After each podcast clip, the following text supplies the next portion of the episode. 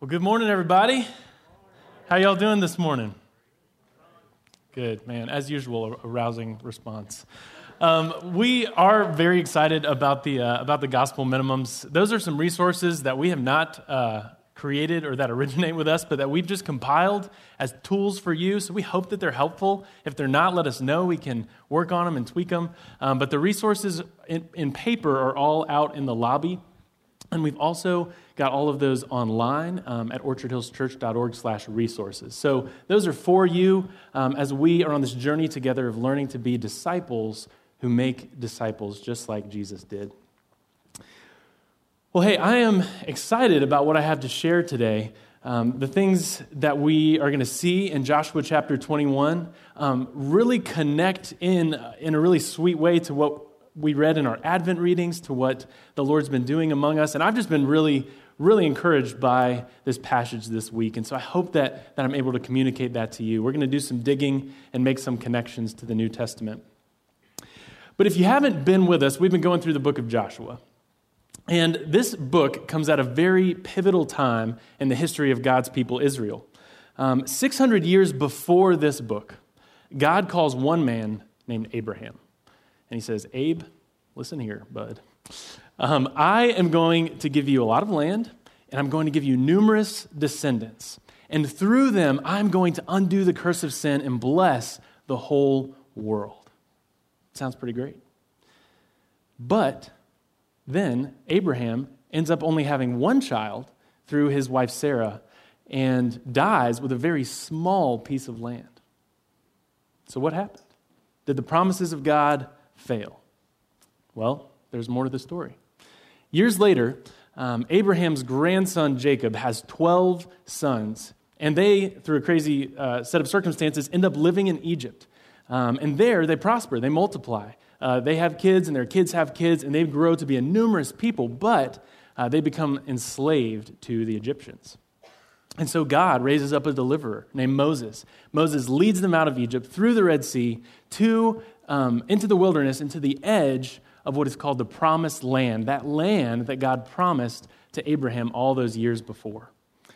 And so now, the book of Joshua tells the story of those 12 sons and their tribes of people, um, the Israelites, as they enter into this land that God has promised. And so in the first section, we saw them entering the land. In that next section, we saw them, uh, their conquest in the land and defeating their enemies. And in this section that we're wrapping up today, this third part, um, we see them taking possession of the land. Uh, so they have divided it all up. They've each gotten a portion. And now the last order of business to attend to is this one tribe of people who didn't get any land called the Levites. And that's who we're going to look at today. And today we're going to ask this question What can you count on? What can you depend on? What is, is solid ground on which to build your life? We've all tried lots of different things, probably.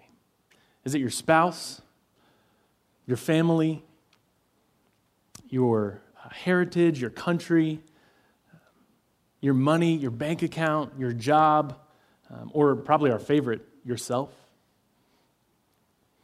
And as we look at the Levites and this chapter's summary of all that God has been doing in Joshua, this is what I want us to, to see and to believe and to walk away with today. There is only one firm foundation on which to build your life. And that firm foundation is the promises of God. There is nothing else. There is nothing else that you can depend on for both now and for eternity. Let's pray, and, and we'll dive in together. Well, Lord Jesus, you are the faithful and the true one. what I'm saying here is, is nothing new. This is what we've sung about today. This is what we've read about in your word already. Um, and so, Lord Jesus, we just want to be uh, reminded of this beautiful truth, and we want it to affect us. And so, Holy Spirit, would you take your word and use it how you said that you use it to pierce to our hearts, to show us who we are and what we believe, and to show us who you are and the beauty of your faithfulness. Lord, I pray that all of us would be moved to trust you in greater ways in our life today. Lord, we give you this time and ask that you would work in our hearts. We pray this in Jesus' name. Amen. All right, well, we are in Joshua 21 today. Um, if you don't have a Bible, this is on page 227 of the Bibles that are there in front of you in the pews. Also, if you don't have a Bible, you're welcome to take one of those home. That is our gift to you, and we would love for you to have that. This is Joshua 21, uh, starting with the first three verses. It says, Then the heads of the fathers' houses of the Levites came to Eleazar the priest and to Joshua the son of Nun, and to the heads of the fathers' houses of all the other tribes of the people of Israel.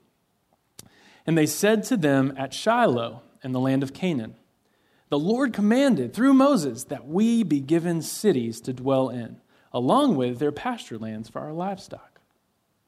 So, by command of the Lord, the people of Israel gave to the Levites the following cities and pasture lands out of their inheritance. So, a few Sundays back in, in, Joshua chapter 13, Scott shared about this tribe, the Levites, and how they didn't get any inheritance in the land uh, because they were this, this picture for the rest of the Levites of the Lord Himself being their inheritance. But they did still have to live somewhere. Um, and so, uh, God had previously commanded in, um, in Deuteronomy 18 and in Numbers 35 that they be given cities to live in along with the other people. And so, in this passage, the Levites come to Joshua, they come to Eleazar, who's the high priest, he's the son of Aaron, and they say, Hey, give us what God said we could have.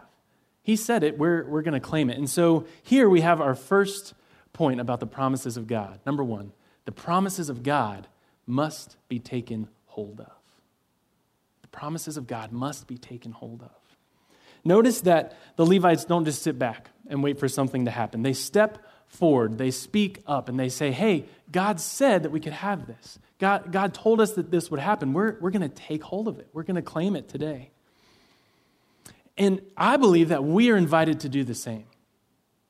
Y'all, God has promised us so much, but so often we fail to step up and to say, Hey, Lord, you promised me this. You said that you would be here. You said that you would do this, and then take hold of it. Why is that? Why do we fail to claim his promises?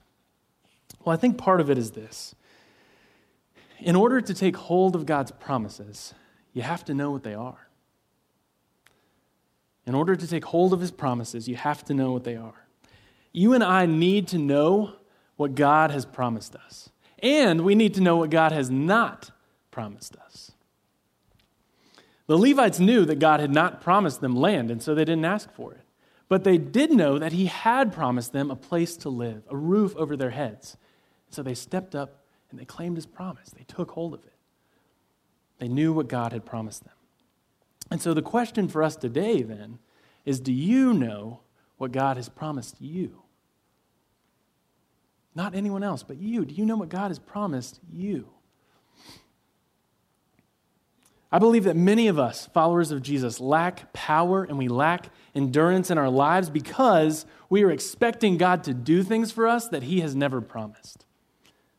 And because we are not believing and claiming the things that He has promised us. Let's talk about this a little bit. Um, let's, let's look at a few things that God has not promised us. God has not promised you an easy life free from suffering. It's not in there.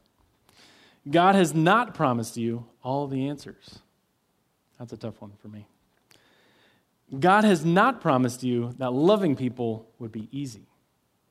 Just join a church, you know what I'm saying?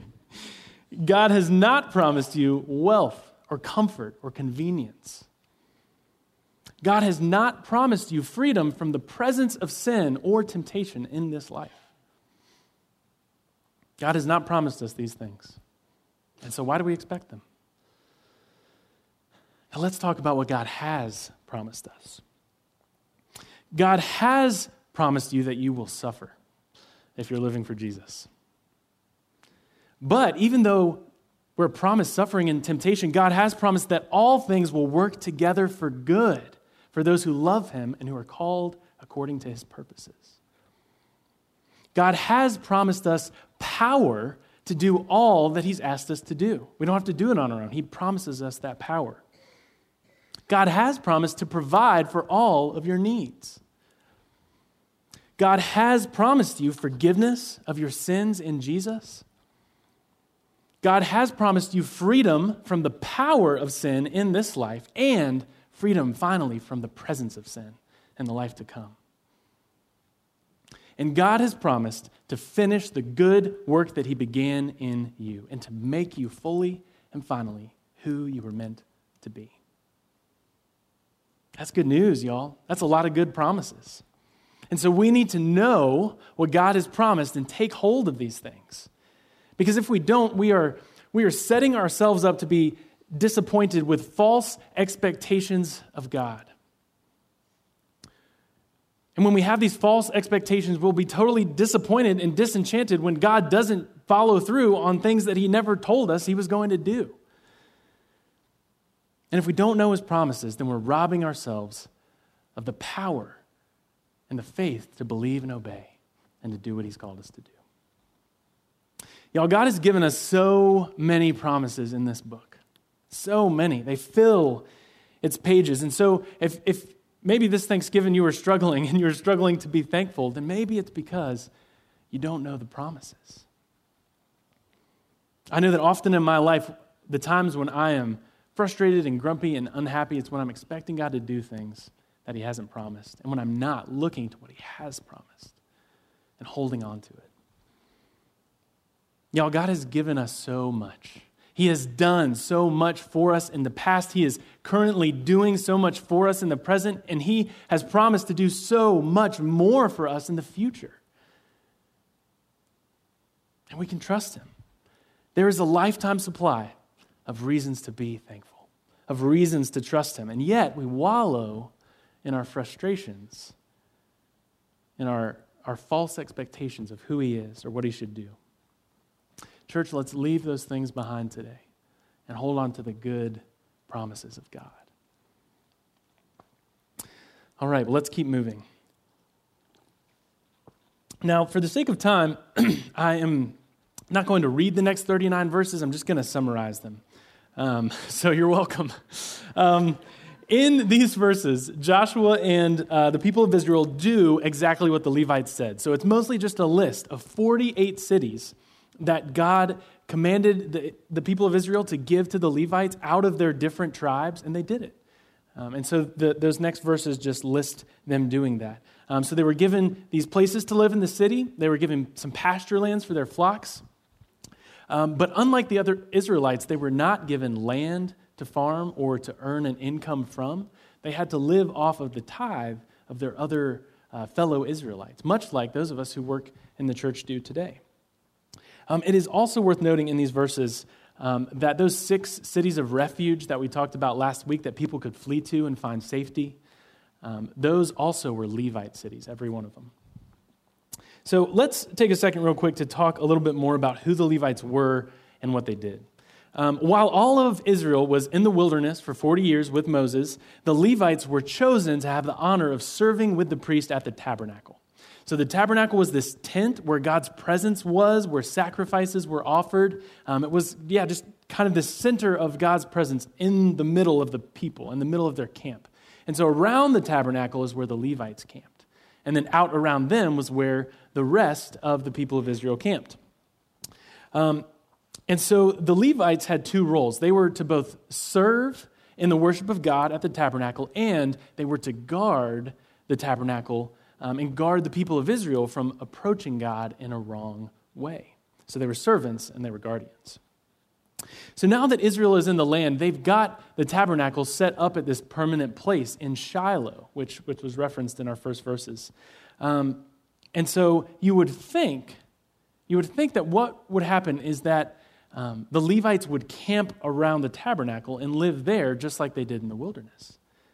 But they don't. They don't. And that's, I believe, very unexpected.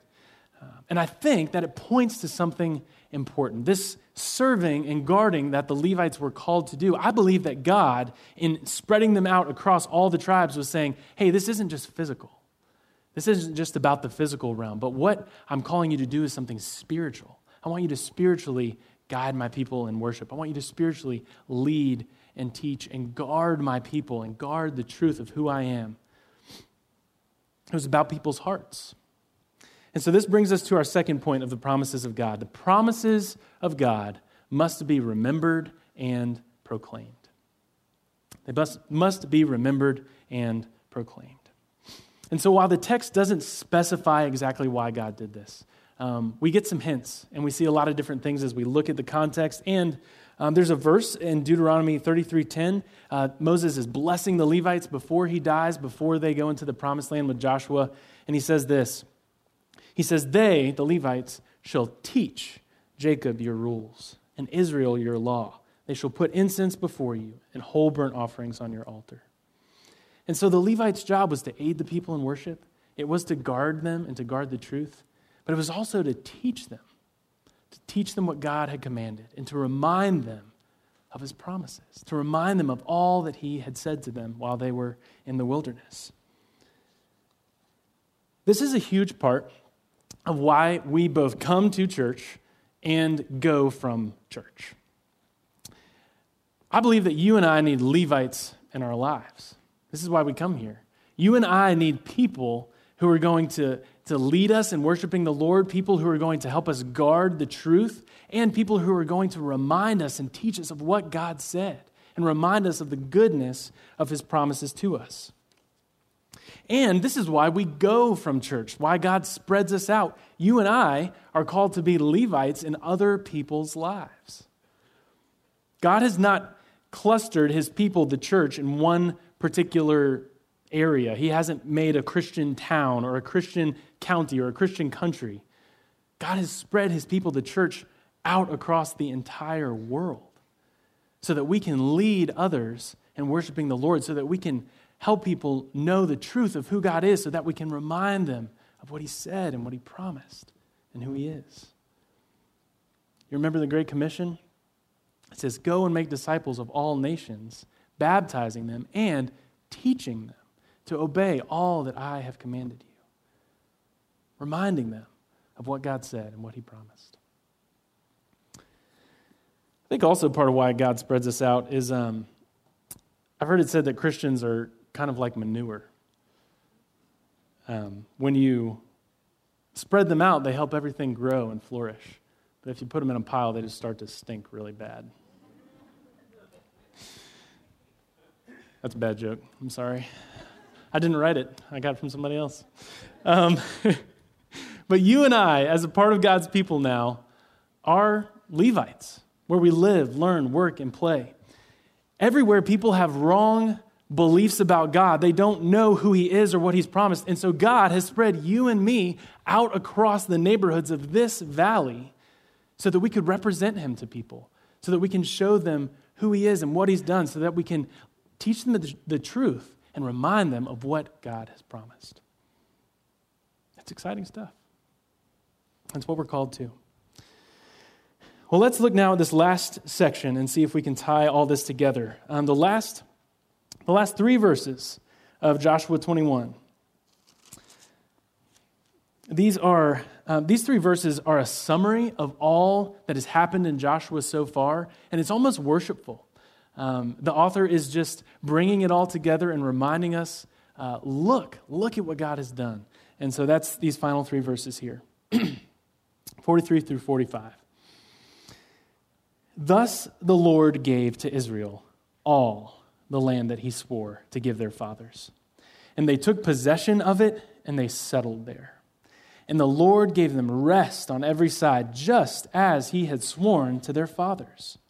Not one of all the en- their enemies had withstood them, for the Lord had given all their enemies into their hands. Not one of all the good promises that the Lord made to the house of Israel had failed. All came to pass. All came to pass. So, this is our third and final point of the promises of God. The promises of God must be believed. They must be believed. That's what we're invited to here in these final verses.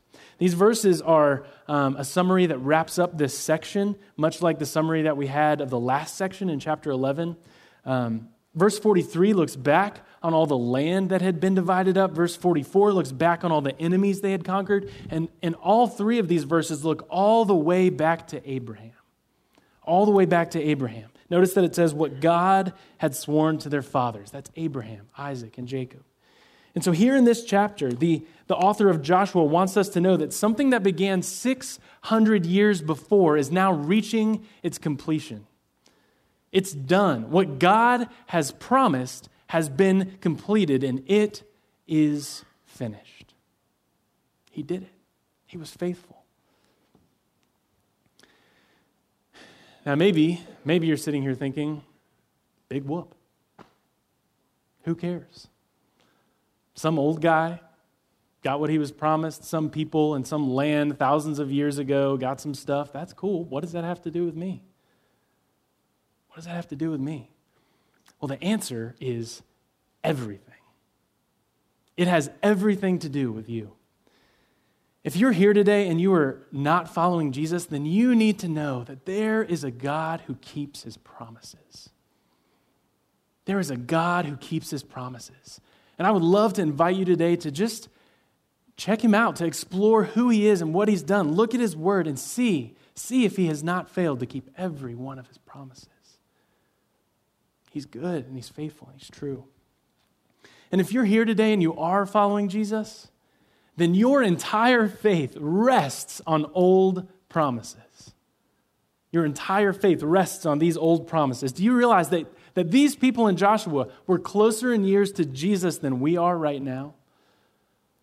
And that you and I are about as far on the timeline of history from Jesus as Abraham was? And just as Abraham took hold of the promises of God and looked forward to a deliverer that would come who would undo the curse of sin and bring blessing to the entire world. So we take hold of the promises of God and look back on that very same deliverer, Jesus Christ. His promises are true. He's done what he said he would do. And so, here in these verses, as we're approaching the end of the book of Joshua, just three more chapters after this, we hear the author crying out, It's true. It's true. God did everything he said.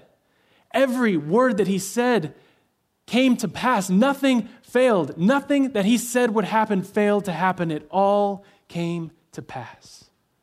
It all came to pass. And so the response that these stories and these verses are inviting from us is just to believe. To believe. To live in the promises of God to rest in the promises of God. There is only one firm foundation on which to build your life. There is only one place to hang your hopes and to rest the full weight of your sin and your failures and your cares and your struggles and your hangups. And that firm foundation is the promises of God. Nothing else will last. There is no other foundation. Do you know what the most powerful promise of God is? It's all over the Bible. God speaks it with his own mouth to, to Isaac and to Jacob. He speaks it to Moses and to David and to Israel and to his disciples and to you and to me. Five sweet words that change everything. I will be with you. I will be with you. Are you afraid today? And God says, You don't have to be. I will be with you.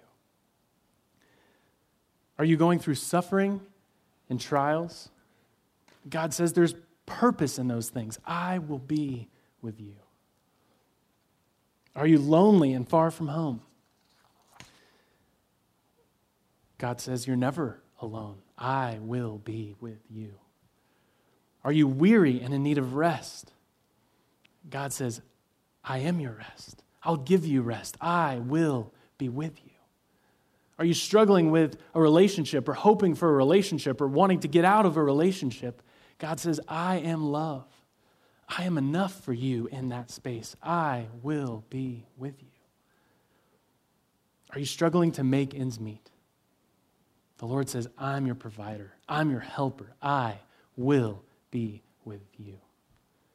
Over and over and over throughout the scriptures, God promises his presence more than anything, his presence to all who ask. And I think that we miss the miracle of it because we're so used to it.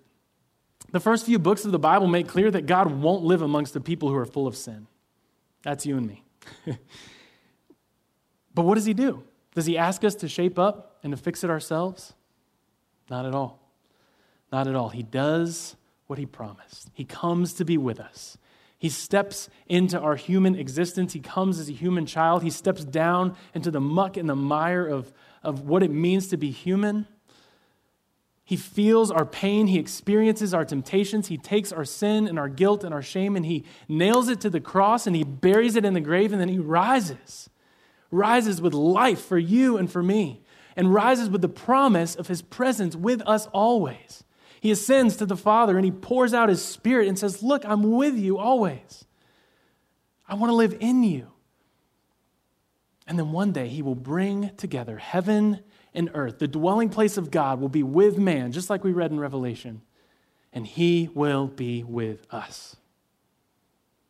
That is his ultimate promise, church. That is good news, and that is something to build your life on. He will be with us. That's what we're celebrating here at Christmas, you know? That's what Advent is all about. The word just means coming. God's coming to be with us. In the first song, we sang that Jesus is called Emmanuel. That word means God with us, like he had never been before. God with us, that is what we were made for. That's what we lost in Eden, and that is what this beautiful story of redemption is bringing back. God with us. we also sang that song today, uh, Yes and Amen. Those words are taken from a verse, and they're talking about Jesus.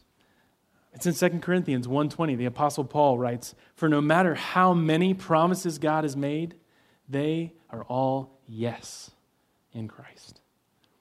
Jesus Christ is the ultimate fulfillment of God's promises. All of the Old Testament, all of God's promises to be with us, all of his justice and mercy, they're all summed up in Christ. He is the ultimate yes to everything that God has told us. He is the ultimate yes to the promises of God. And so the question remains what are you depending on today? What are you leaning on? What are you building your life on? Is it something temporary? Something that will one day fade or, or die or fail or pass away. Stop living that life. Stop building your life on things that are shaky and uncertain. Build your life on the promises of God. And take note of this. Um, when we say the promises of God, we aren't just talking about some random things that somebody promised somebody. Um, I imagine that you might be sitting here and thinking, great, promises. I've broken a ton of promises. People have broken a ton of promises to me. The only promises I know about are empty promises.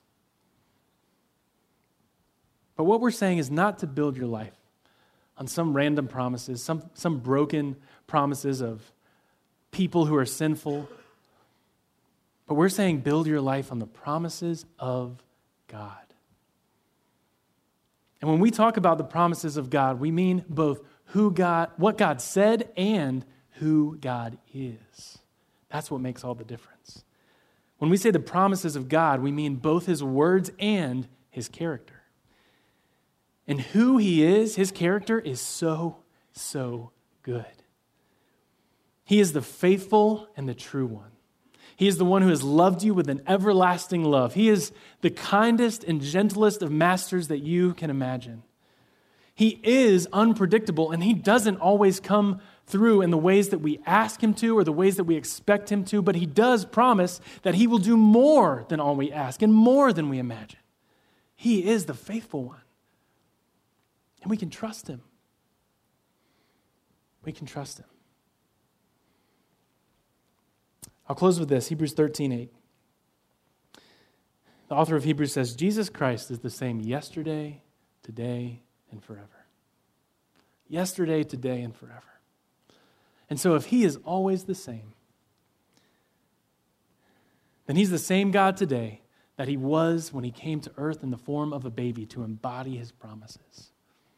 He's the same God today that he was when he fulfilled these promises here in Joshua. And he's the same God today that he was when he made those promises to Abraham. He's the same, and you can trust him. And if you feel like you can't trust him, then you're in good company, because all of us struggle with that. All of us struggle with that. There's this beautiful uh, scene in the life of Jesus where this man runs up to him and he's, uh, he's asking for healing for his son, and Jesus says, Well, do you believe? And the man says, Lord, I believe, but help my unbelief. I think that's all he asks of us to believe and to cry out for help with our unbelief. So today, the invitation is to know the promises of God and grab hold of them to remember the promises of God and to proclaim them to each other. We need to be reminded. And then finally, to believe them. Simply to believe. To believe God's promises and build your life on them. Who He is and what He said, there is no other foundation. Let's pray. Lord Jesus, there is no one like you. There is no one so faithful, no one so true. Who is like you, O Lord? We stand in awe of you. And Lord, we just confess that we struggle to believe.